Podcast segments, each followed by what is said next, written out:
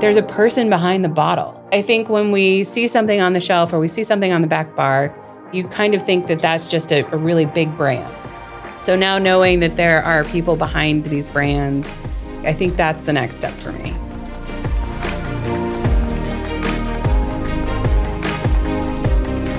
Hello, and welcome to the Founder Shares podcast.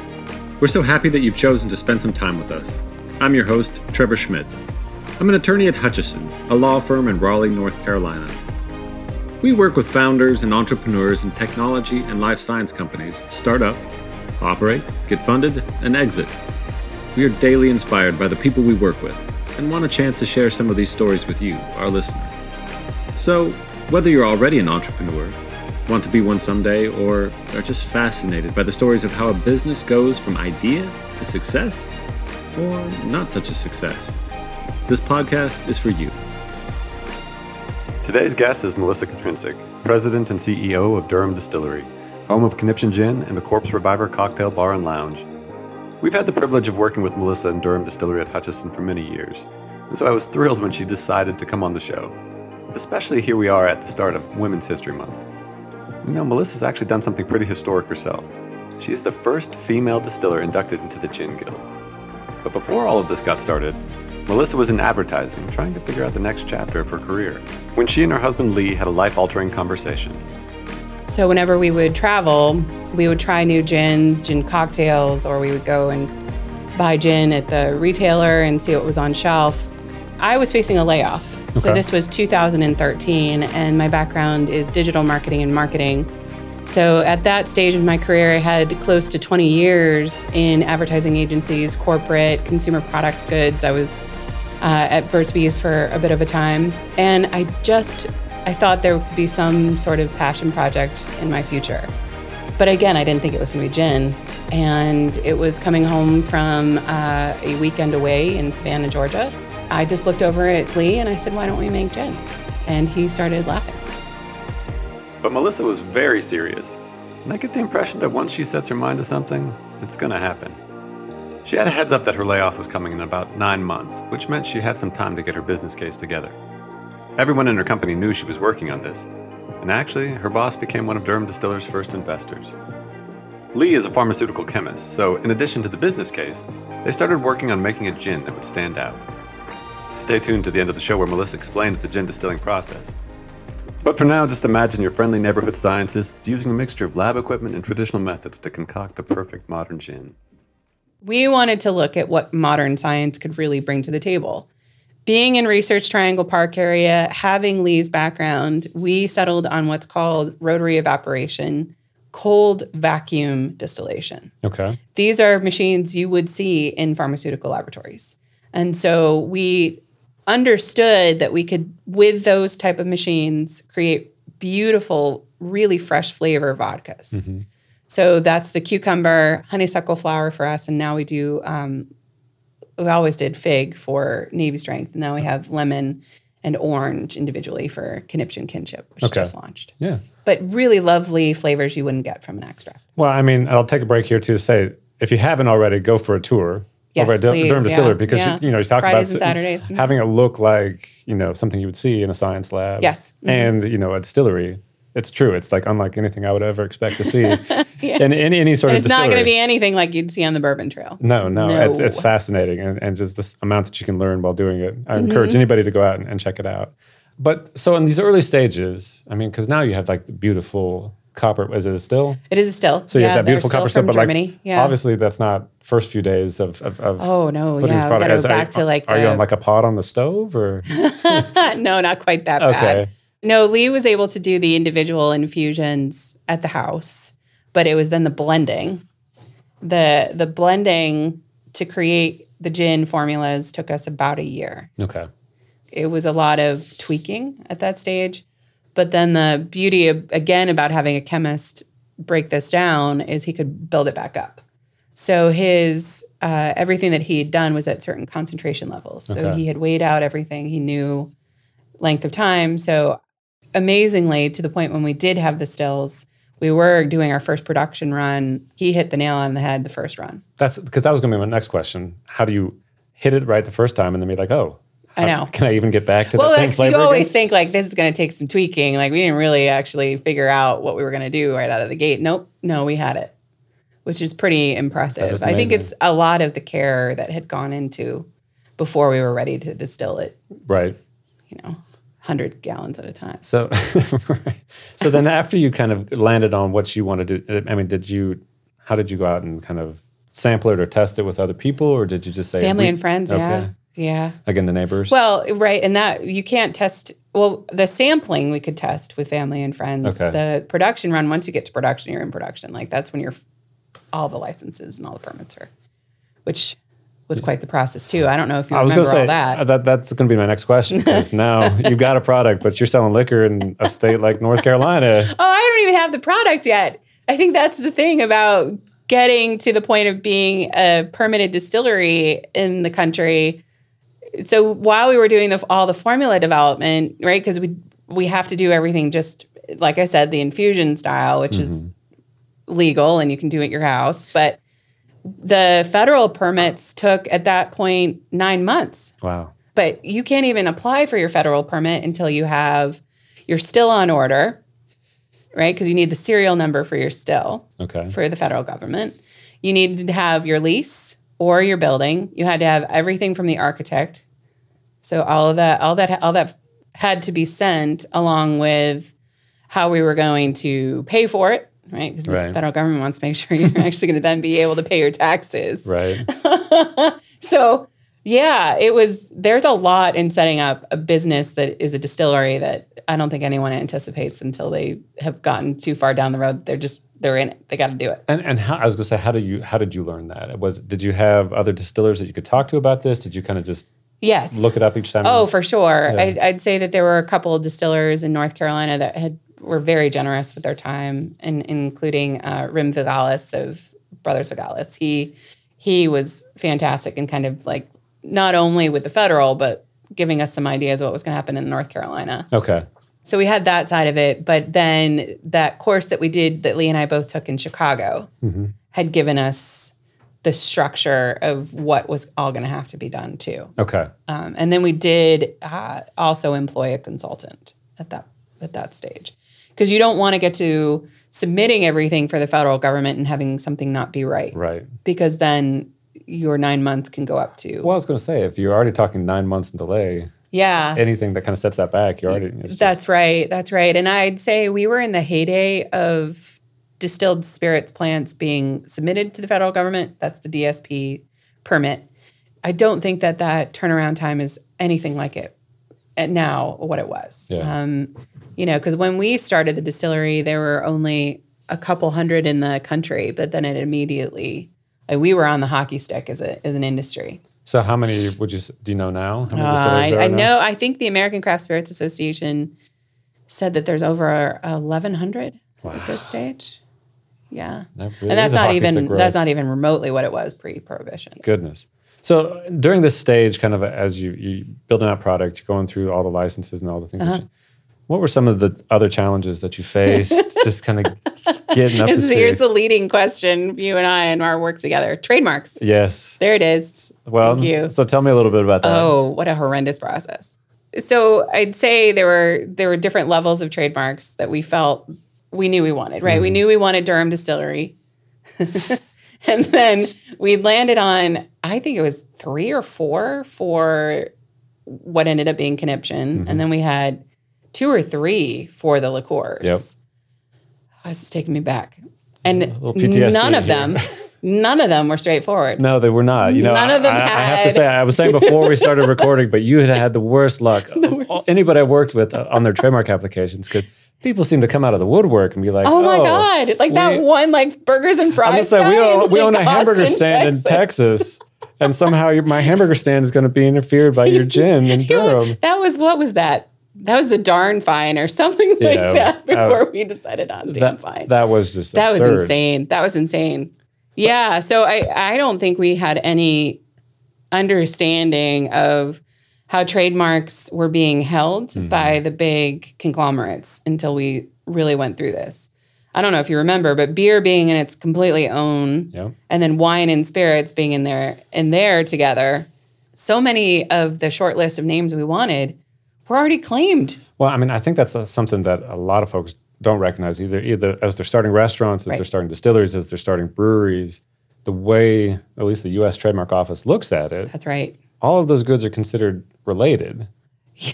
So, you know, if you have a hamburger stand in Texas, they at least think that they have the right to make an objection to, To somebody who's someone who providing. wants to provide and create a, mo- uh, a liqueur in It- it is, Durham, and it- it- it's really, it's really kind of, I think, it's sh- downside of, of the U.S. trademark system. But I think it's getting a little bit Yeah. again crowded because there are so Oh, many marks that are out there. yes. And as everybody tries to name their next beer variety or their next, you know, Well, I liquor think I think a lot of them are skirting it. Yeah. Like I don't even think they're filing now. no, I, think a lot of people choose not to because Right. it's just again, and then they're just hard. waiting to see if someone comes after them, mm-hmm. which is happening. Yeah, I think the the whole thing about entrepreneurship being you have to be ready to um, get knocked down every day and get back up. I'm amazed how often I got back up after I got an email from you. I was just like, okay, on to the next one. What are we doing now? Well, I was gonna say, we you have always so had such many a great- cooperating agreements for what we've done. you all always had such a great spirit about it. It's like okay, we'll get right. past this. We're going to do this. Yeah, but I, I I don't think it could have worked out any better. I think conniption. Oh, such it was name. always my number one, and you know I that that beer is not even around anymore. Nope. Do you know? I was like, it's just great. Yeah, because that was the one out of Conniption Fit IPA. Where they Ohio, Michigan, Uh, somewhere. Michigan, Yeah. if I recall. Yep. So that's Again, last one know. standing. So, aside from kind of trademarks and those legal hurdles, were there Yeah. other kind of challenges that you were facing as just setting up the business? Yeah, well. I, I'd say we had always been very intentional about doing it from the bootstraps. We did have to get an SBA loan, and that was that was horrendous. I and there's no way to think otherwise about that process. I think if um, you know, just to kind of put it in in context for somebody, when you go in with a fully buttoned up business case to get an SBA loan that was not even a large one, I mean, it was less than three hundred thousand dollars and to have a bank say that, well, you know what, this is the best business case I've ever seen, but no, we're not going to fund alcohol. Oh. And I'm like, that's not, wait, you're the federal government's underwriting. No. So I had a couple of banks that even were just right right out of the gate saying that no. no to alcohol. And I will say I did have a couple that definitely talked down to me because I was a woman starting a business and Lee didn't come to these meetings, right? He still had the full-time job and and I was always intending to run this business. Right. So yeah, there's some PTSD from that situation too. I, I I'm the the SBA loan took way too long mm-hmm. as well. It took over six months to even go through the process. I don't know that that's usual, but again, when you're talking with something for the federal government that's less than half a million dollars, that should never have been Right. right. Shouldn't even have been an um, afterthought. No. So I'd say funding. Funding, I was really lucky that we were able to self fund a lot. And then we had, like I said, a couple of initial investors in the group that really believed in us. Mm-hmm. And we were just very smart about what we spent our money on. Yeah, you got to be cautious, don't you? Oh, yeah. The, the way that we said it is that if something really hit the fan and we would have to, we knew we couldn't go any further or we just had to fold in, we needed to be able to, number one, sleep at night. Mm-hmm. Like that we couldn't have so much risk out there that we were going to bankrupt ourselves. Right. I think at the time, the boys, you know, our boys, I think when we started the company, were two and six. Mm. So now another 15 and 12. little added pressure to that Yeah, well. no, not at all. What are you talking about? yeah. So I, I'm really happy that we always felt like, okay, this is not something that's going to hurt us if it just doesn't go well. Well, that's good. It's- Yeah. And I don't think there's a lot of entrepreneurs that think that way. Not not not in distilling. Like there's the the uh, joke about being distillers right now is you know how do you make a ten million dollars in distilling? You start with twenty. I like it. Yeah, and I I gotta say, I mean, we've seen we have definitely seen some distilleries that that put it all in, Right. and they're either on their last legs or they're just not around. And and what do you attribute to that? Kind of what are what are There's so many layers of, you know, it could e- it could easily be anything from not choosing the right location. or that you're not having a, a brand that's going to have that recall. Um, but honestly, at the time, it was so many, at least in the Southeast, wanted to do whiskey. And so the only way that you can really have revenue generation is to create vodka, you're unaged. You'd have your vodka or your gin, something that could get on market right away. Right. So a lot of these distilleries, when they started with whiskey and they had their unaged products that they were getting into market, they weren't putting the same care into the unaged products. Okay. So just Right? put something out there. Put something out there. Let's get some money coming in. And whatever you put out there is what you're going to get your first initial reaction and reputation on, right. not the whiskey that's aging in barrels for the next two, three years That's fascinating. or six. right. and it's dilution of focus. Mm-hmm. We knew when we started that we were going to be a gin distillery, and there are max 12 gin focused distilleries in this country. Interesting. There are a lot of people who make gin. Right. And I'm not going to take anything away from them, but gin focused distilleries, no. Interesting. And and it's and it's a tough category. Very tough category. Tell me a little bit more about that. Well, I mean, there's a lot of misconceptions about what gin is, Mm-hmm. right? So there's an educational component that we wholly underestimated. Okay. So we were at the time when we started our tasting room and launched it in 2015 that we could only offer you a neat pour of our spirits. There could be no mixers available, there were no cocktails available. So Lee and I really worked just tirelessly to make sure that this could be your first instance of what we call a sipping gin. Okay. Something that you didn't feel like, oh my God, I really have to have that mixer in order to to digest it and get it down. So I think we succeeded on that. But I, I think secondarily with gin is that there is a misunderstanding of what it is versus all the other unaged spirits. I hear often the we mentioned a little bit before we started this that there are people who say they've had a bad gin experience. Mm-hmm. So they hone in on that. They also say, well, I, I really I only drink vodka, which I'm gonna get to in a second. And then the ones that just say that gin makes them crazy. Now I will. There is no hallucinogenic, nothing in gin that would ever give you that. Right. And gin does not have allergens except for one. Uh, and we don't have it in our botanic. So juniper, you can't be allergic to juniper. Anyway, I, I'd say in the southeast, the biggest thing for us has been the gin versus vodka. okay. I don't know why, but I, I if you attribute it and you kind of look at the history being a marketer, there in the 1960s, Smirnoff vodka decided to go after the martini. Okay. Now, martinis before this were always gin. Hmm. Like if you were to go up to a bar and order a martini, they would never have assumed you wanted vodka. Hmm. It was always just going to be gin. Right. And so this market and marketers are great. They decided to go after the martini, and at the same time that Bond decided to come out, and so everybody really started to say, okay, well, martinis can be made with vodka. Right. So was the bond an actual marketing ploy, or was I, that I don't remember if Ian Fleming wrote that in or not, or that get, went into the script. I, I haven't. I don't know. Okay. I don't know. Uh, and it's interesting enough where he wrote that is Duke's Bar in London, which is only gin. So yeah, I don't. I, you know, Lee and I have been there. I have no. I have no idea. But uh, gin and vodka are siblings. So the only thing that makes a gin a gin is the juniper berry. If I take it out, it's vodka. It's flavored vodka. I was gonna say you said gin's like flavored vodka, right? It is flavored vodka. There you go. It is like, yep. It's just the federal government, as soon as the juniper berry hits it in any way, shape, or form, it is a gin.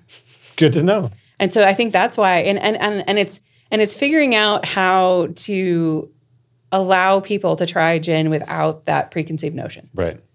And that that has taken a lot more of our effort than we ever thought. That's interesting, and and also like yeah, once they do try it, because I've seen it on, the, on the tours that I've been on. It's like Oh, once yeah. they do try it, it's Oh, it. amazing. Yes. Yes. So you- how do you get that person to get that first Oh, I taste? know, I know. Yeah, and trial notion? happens in bars and restaurants. If it's not at the distillery, it'll be in bars and restaurants, and that's what we're seeing as our expansion into multiple markets now. So when COVID shut down bars and restaurants, gin as a category also suffered. Oh, really Mm-hmm. interesting because then people aren't just they're not trying it. They're not trying new brands. Okay. Right. So if they're being introduced to a new brand, it's going to be at the what we call the on-premise channel. Okay, and that's so you've had somebody at a bar who likes your product and then starts Mm-hmm. or it's gotten on menu. Okay. Yeah. Or we're a beautiful bottle. So you Yeah, see it it on the back bar. bottle. Yep. Anything to like entice you before Mm-hmm. you've tried it. Uh, and then it's a really, it's a great, it's a sticky name, right? So as marketers, we want to make sure that anything has a quick recall. Conniption has a very quick recall. For sure. Yeah. So tell, I mean, I think we're getting into a little bit, but how do you go about brand new gin? How do you get this on shelves? how do you get in front of bartenders who are going to taste this? I mean, what? uh, Oh, what's it's the- just a do you do that? yeah. I mean, uh, putting the work in every day. Uh, but North then Carolina just like ABC. walking around with a bottle and be like, hey, Oh no, right. So I had to meet with every individual or where we were targeting. The the there are over 160 boards in North Carolina, ABC boards. Uh, they all have their own general manager. In order to get a listing with the state, you go to the ABC commi- you know, commission. That's great. You can get listed as a North Carolina product, but it doesn't mean that you're getting into all of those ABC stores you want to get into. So you have to go and pitch your product to every general manager across the state or wherever you really want to focus. So I was on the road a lot. I bet. So there's not like a, they don't all come together one place so people can come to you? Nope. It's they all- do that in Virginia. They do not do that in North Carolina. Okay. We still have, I think, uh, our broker looked at it maybe this time last year. I don't think conniption is sold in 40% of the boards in this state. And it is the best selling craft gin in this state. So what, I mean, is it a personal choice or how do, how do people decide then at that point to put it in the, does the general Or- manager decide? Yeah. Well, at the time, they they saw us as a really big risk. yeah. We still, even with Kinship launching in August of last year, right? So we are now internationally known gin, and I still had some, I still do have some boards that have not taken Conniption Kinship hmm. onto their shelves. It's tough. It's tough. Yeah, I'm. That, I think that's part of the reason. I think we're really happy we started when we did and got into distribution in other states. So is North Carolina a particularly tough state? Yes. Okay. it has gone a long way since 2015.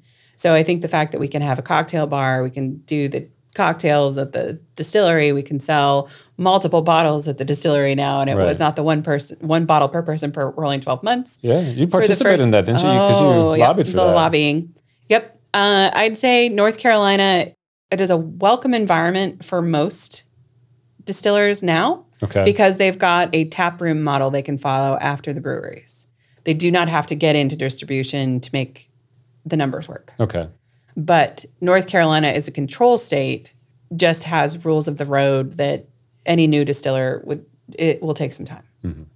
Just and but that's why we have a distillers association too. So, and then once you've kind of, I don't want to say conquered a market, but you've launched in North Carolina, how do you start moving into new you- markets? yeah. Yeah, well, and and it's it's so different now than it was in 2017 when we got into our first expansion market. It was a lot more amenable for distributors to look at craft brands. Okay. They don't really look at craft brands the same way post COVID because what what happened as an industry is we were all enjoying cocktails at home, but um, nine out of ten went back to comfort brands. So they went back to the big brands. They went back to the ones, even if they were craft, they were craft they knew. Okay.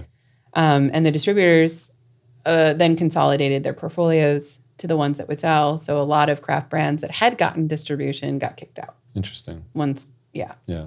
So you, we're still at a time when a lot of distributors won't even talk to new brands. We were very lucky that our expansion market in 2017 and 2018 led also to us getting into what's called the expansion contract with Southern Glazers. Southern Glazers is only one of two big distribution houses in the country, right? It's Southern Glazers, RNDC, and there's there's a little bit more to that, but um, the fact that they had seen our success in South in sorry in North Carolina, but then they were looking at us in, in some other states, that helped. And then we had gotten with a couple of other distributors who their franchise market. There are so many layers of legalities I to bet. to di- spirits distribution, uh, and it's all post prohibition. Okay. Um, so every state's different. Yep. Every state. Once you learn one state, now you have to learn No, another. yeah, yeah. You got to learn it all from scratch again. But finding those partners was easier back then. But I, I you know, I, I think it's been sort of a, a learning process, even with partners that we've had since 2017. Okay. Nothing's nothing's ever easy. No. Well, maybe t- talk about that because it's not easy. But what were some of the mistakes that you think you made in those first early years? And That's a great question. No, I've made a lot of them. I think it, that's the reality of any any endeavor, but especially for entrepreneurs, right? But I don't hold on to them. So I think that's the nice thing is I might have made plenty of mistakes, but none of them were so big. Mm-hmm. Like I was able. So I, I I'm very happy that the trademark one wasn't huge, right? So Yeah. we were able to move forward. Um, the funding wasn't huge. I'd say probably if I was to look back at 2016, 2017, first couple years of us being in market, I think I was too quick to look for other markets instead of building the home market more efficiently. Okay. Like I, I would have, I think, gotten to be much stronger in Charlotte out of the gate. We still struggle with Charlotte. Uh, so I would have spent a lot more time in home market because I think that's that's what sustains you. Right. And we didn't realize that until COVID. Right? So we still grew a couple of percentage points in 2020, but because of the triangle. right. It all fell on this local community to say that Durham Distillery wasn't going to go under. It was that was amazing how they showed up. Well, and I think I want to get to that in a second, but I do want to ask you before we get to kind of the COVID period. Yeah. You know, your your involvement with Constellation Brands. How did that come about, and Yeah. um, what has that meant for Durham Distillery? Yeah, I, it, it meant much more than I realized it was going to mean since the, the deal closed in August of 2019. So Constellation reached out, and I like to say that um, what ha- this is very common in spirits brands. I don't know as much if I could say the same anymore about beer or wine, but in spirits, what you found found at the time was that you have the big conglomerates looking at how do they improve their portfolio or how do they identify white space in their portfolio with what they were seeing in the craft market. So Diageo has Distill Ventures. Uh, Pernod, I can't remember the name of theirs, but what they call them is the Ventures arms. So Constellation Ventures reached out uh, not soon after we had gotten double gold for the Navy Strength Gin at San Francisco in 2017. So to put it in perspective, a double gold is where you everybody at the table, all of the judges have agreed that it's a gold right off the bat. Wow. Then they all have to get together, and it's not only to get to a double gold. What it meant at the time, and I think it still does, is that all of the judges, regardless if they were assigned to gin, so for San Francisco, it's over probably at that point thirteen judge captains. They all have to try your product and agree that it's a double gold product. Oh, wow. So it's very rare to get a double gold in gin for a Navy strength. Mm-hmm. So they already knew that a Navy strength gin to get double gold was meant we were doing a lot right. Uh, so they reached out after that and they dated. They just they would they would show up. They'd send some emails. And they'd be like, and of course they asked for the NDA right away. At that point, it was I'm not going to tell them no. Right. So they started reaching out to us, like I said, right right after that in 2017, and I'll never forget that they they came out of the woodwork asking for financial projections, and it would be anywhere from three to five year financial projections. You know, they wanted to take a look at the books to see how our profit margins were still holding up, what we were doing in terms of our cash flow. And then it was 2018, they had reached back out while I was about ready to travel with Lee to London to get inducted into the Gin Guild. Wow. And I, and so I'm not kidding you. I had to finalize all of the financial forecasts in the hotel room in London Oh goodness. and send it over to them. But I think that that was kismet. I think that that was how it was supposed to all shake out. And so it, we didn't get the green light that we were moving into due diligence and that we were going to be an investment until um, spring of 2019. okay. And then that took, and you, you know, you guys all were in it with us, and that took another 90 days, I think, until the deal closed in Yeah. August.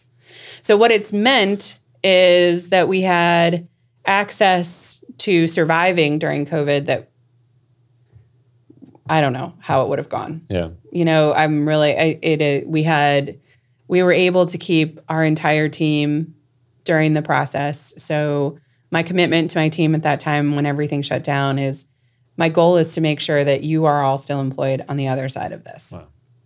So we did do that. I felt very good about it. What we all kind of rallied aga- around was the curbside, the cocktail kits. We did the hand sanitizer. Mm-hmm. We were on the national committee to making sure that other distilleries were doing it right and following the FDA guidelines. And, you know, it's oh, following the FDA guidelines. That was a really big part of of making sure that there was success there, even without doing the growth that we had hoped. Right. Because people were still there at the end of the at the end of the day, right? Because you still had a business. Yeah. Well, right. And I'd say like a, a strategic partner like Constellation, when it hits the fan, you know whether or not you've got the right partner. And I knew within a week of everything hitting the fan, we had the right partner. They were on the phone with me probably every other day. I they are our colleagues. That's amazing. We are, yeah. They they have full intentionality of doing the right thing, um, and getting you through tough times, Yeah. and giving you access, and and they've they've helped us grow monumentally in the last twenty four months. That's that's great. I Yeah. mean, and coming back kind of back to the pandemic side of things, I, it seems like you did a lot of very creative things to you have to. again to just stay alive and to continue to Yeah. Mm-hmm. grow. Kind of, and you talked about the triangle support for that. Yes. But talk a little bit about what that experience was like for you.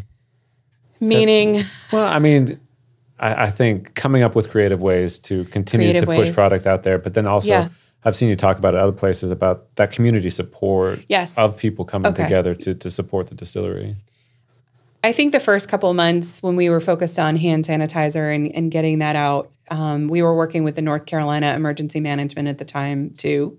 So they had contracted with us for a certain amount, uh, which was helpful. So we could kind of breathe a little bit while production was almost essentially halted Right. uh, or was halted in in favor of hand sanitizer. We felt very strongly as soon as it started that we wanted to be on the forefront of coming up with a solution, right? Because you didn't know what you were facing. And I think Lee and I having pharmaceutical backgrounds, we knew even more that this was this was going to be a critical moment in time. So even before the hand sanitizer, we came up with a sanitizing spray. We have access to 95% alcohol that kills absolutely everything. The general public has no access to that at all. Right. Right. So we had worked to try and get emergency approval, which we did get from ABC and from North Carolina, to at least get out and we donated it all. We donated all to all of our um, restaurant friends.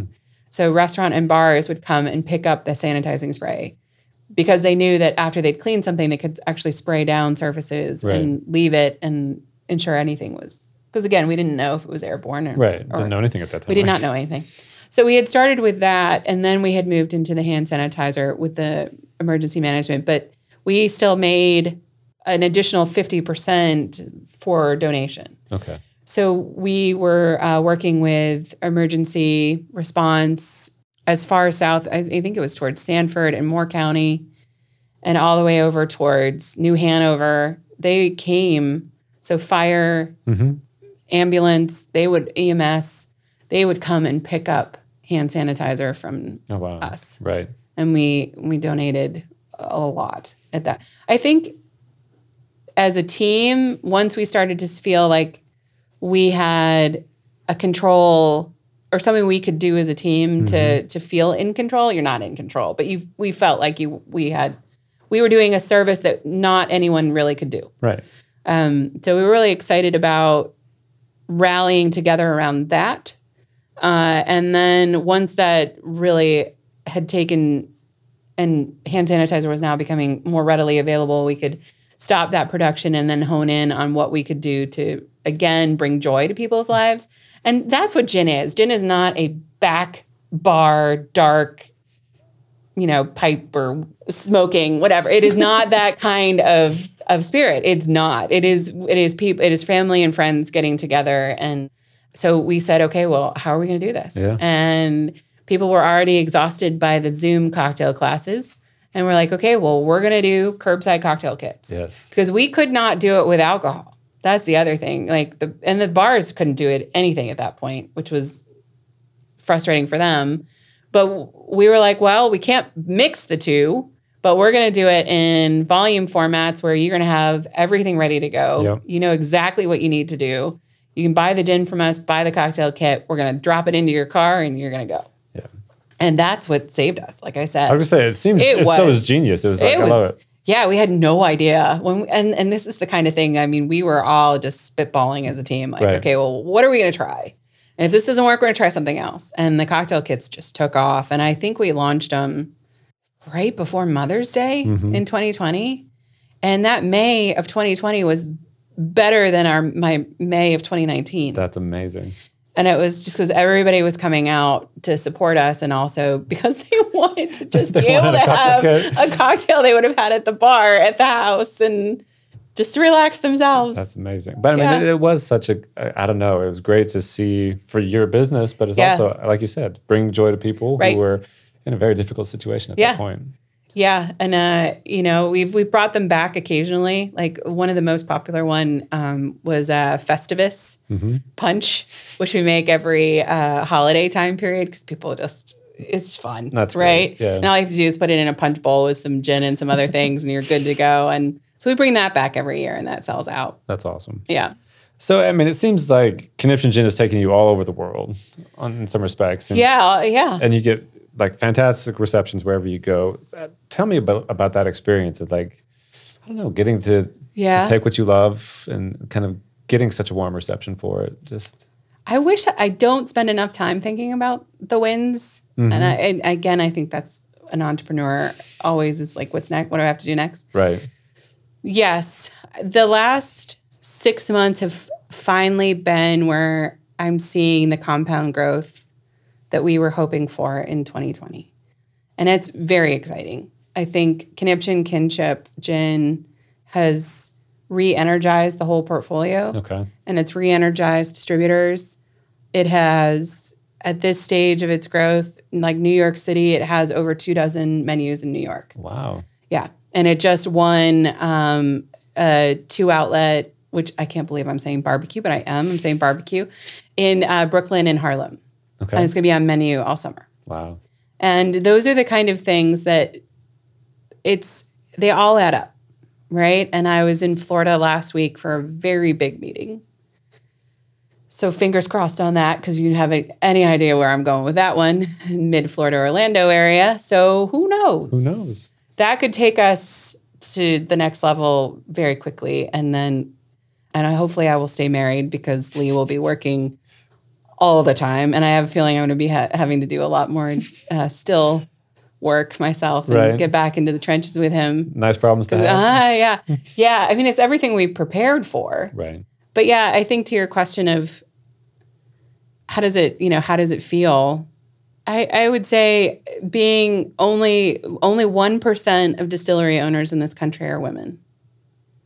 And as we are starting to think about March and Women's History Month, to identify that only one percent are, like I said, distillery owners, but then that's not much better when you think about women distillers. Mm-hmm. And then to load in that the majority of the women, majority on Durham Distillery team are women. And we are unique in a way that I'd hoped to always be when we mm-hmm. started this. But to see this pay off and have women who feel that they are in a environment that welcomes their success Right. and encourages it, and promotes it. That that's the more the win for me than the gin. And I'm sure Lee would answer differently, and he should because you know his passion has has obviously been in the distillation, where mine has too. I, I am distiller. I'm not just president and CEO. Right. I am. I'm. I ran those stills by myself for the first four years. That's where I'm hoping to take the next step mm-hmm. for Durham Distillery is to get recognized and to do more speaking opportunities of women in manufacturing Yeah. and women in spirits. Well, I mean, because I don't think we've sp- spoken on it yet, but you're the only U.S. female distiller. Is that right in the Gin Guild? Yes, the first and only U.S. female gin distiller inducted in the Gin Guild, and it's a nomination process. Um, you can't just apply. Okay. And I was nominated. Lee and I were both nominated by um, David Smith, who runs significant amount of gin competitions worldwide. Um, he's also pinged me to be a gin judge for a couple of years now. So there are very few that do gin judging. Uh, and then um, Anne Brock, who is master distiller of Bombay Sapphire Gin. So, I mean, I guess along those lines, what is what does that mean to you, and kind of what has been your experience? You raised a really good question. What does it What does it mean to me to be the only one? I I feel a sense of responsibility. I also feel it is a bit sad. I I, I will admit that, um, but I it brings about so much opportunity to the gin distillers in this country to recognize that we're coming up and starting to compete on an international level Right. uh, gin in the U.S. has often gotten a back seat, but you know, Conniption Navy Strength Gin just won its fifth year from the World Gin Awards of the best Navy Strength gin distilled in this country. That's amazing to That me. is amazing. That though, so if I think about what it means to me, I think it's the recognition that we're bringing a quality of gin to the U.S. consumer that they are embracing and not feeling intimidated by. It's a very approachable gin, and then that there's a person behind the bottle, mm-hmm. right? I think when we see something on the shelf or we see something on the back bar, we really kind of, as and I do it too. You kind of think that that's just a, a really big brand Right. right? Because you don't know all of the things that have gone into it. So now knowing that there are people behind these brands, I think that's the next step for me. Okay. I don't know how it's going to play out, but that's what I've been thinking lately is I'm ready for the fostering and the mentoring and the opportunities for others. Yeah. Well, I mean, I think that's a great segue because, you know, we are the Founder Shares podcast.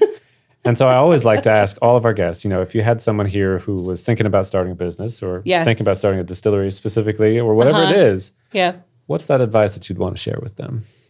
resiliency yeah it's um and and finding a network of people that want you to succeed not just your family and friends but network of of colleagues you know there there was always a, a time where i knew on several occasions that if i got stuck right it was not just about good partners like yourselves but it was it was about who who would help me think through this and not have it be a problem but be an opportunity. Mm-hmm. And I, I know that sounds really corny, right? We all talk about pivoting and opportunity and costs and all that other stuff as founders, but it really is building a community around you that is intent on your success. That's great. I know. I, I think it's it's great advice, and um, I'm excited for what the next you know many you. years uh, Many years, store I know. for D- Durham Distillery. But um, I can't believe we're celebrating 10 years. awesome. 10 years of being incorporated. Yeah. I mean, uh, you know, and then I don't know. I see, I feel like I haven't aged 10 years, but I, I really have. That, that's that's great. So, I mean, if people are interested in learning more, or getting in touch with you, what's the best way they can connect with you?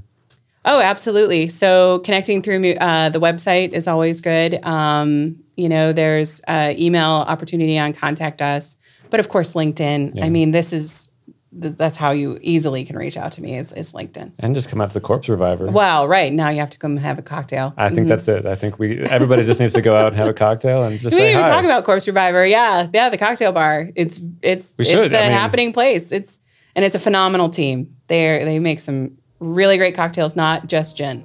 wow. There's this assumption that it's only a gin bar. No, you can get everything there. But you really should try the gin. Well, the gin's for sure. fantastic. Right. So. well, thanks so much, Melissa. Thank you. I appreciate it.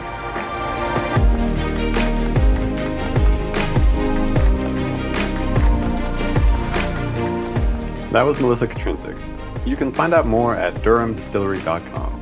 And if you want to learn more about Durham Distillery, about their processes, I definitely recommend scheduling a tour and having a tour of the distillery. It's a fascinating, fascinating evening.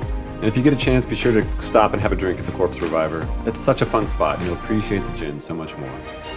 And as I mentioned at the top, stay tuned for Melissa to give a more in depth insight in how gin is made. If you're a founder or business owner and need legal advice, we'd love to hear from you. You can start by visiting our website at hutchlaw.com. That's H U T C H L A W dot com. We have the capacity to help you out with just about any legal need your company may be facing. We're passionate about the innovation economy and ready to help you on your entrepreneurial journey. This show was edited and produced by Earfluence. I'm Trevor Schmidt, and we'll talk to you next time on the Founder Shares podcast. So gin always starts with a vodka. Mm-hmm. Right, so that vodka needs to be 95% alcohol. So it's not a vodka you would buy off a shelf, it's uh, industrial. Uh, and that needs to be only 5% water. Now, you can choose whatever you want in terms of the base grain that the alcohol is made from. We uh, honed in on corn as being the lead, but it does have some wheat. So, but again, everything's gluten free in distillation. I should back up and make sure everybody knows that. But the traditional method of distillation for gin is a couple of things. You can do what's called the compound style, which is what they did during Prohibition. They took the botanicals, they steeped them, like that's your bathtub gin, where they just had the botanicals hit the liquid and they never did anything with it. And it was straw colored and it was just an infusion, Right. cold infusion. Great. We knew that was not at all what we were going to do. Um, your really high end gins never are going to be compound anyway. Okay. Uh, and then there's the vapor infusion, uh, which is the one that we did decide on, which means that during the distillation process, when you get to the vapor phase, right, think about boiling a double boiler on your stovetop. Okay. You get the steam rising, and when the steam rises, it goes through the botanicals at that point. It's never actually in the pot Okay. that that I really have always adored because there's complexities in the flavor after distillation that aren't achieved in the final one, which is your maceration style. Maceration is essentially starts with that infusion again, like it's a bathtub gin, but then you redistill it, which means that you've loaded all of that into the pot and then it gets distilled and to back to a clear spirit. Um, that's like your Tanqueray. Okay. So easy to say Tanqueray is your maceration. Vapor is um, Hendrick's or Bombay Sapphire, Okay. just for the mainstream comparisons. When I go back to the table and you think about Hendrick's, that's cucumber and rose. Okay. On the back of the bottle, it says essences. Mm-hmm. Those are extracts. Oh, okay. So after distillation, they go ahead and they back add those flavors.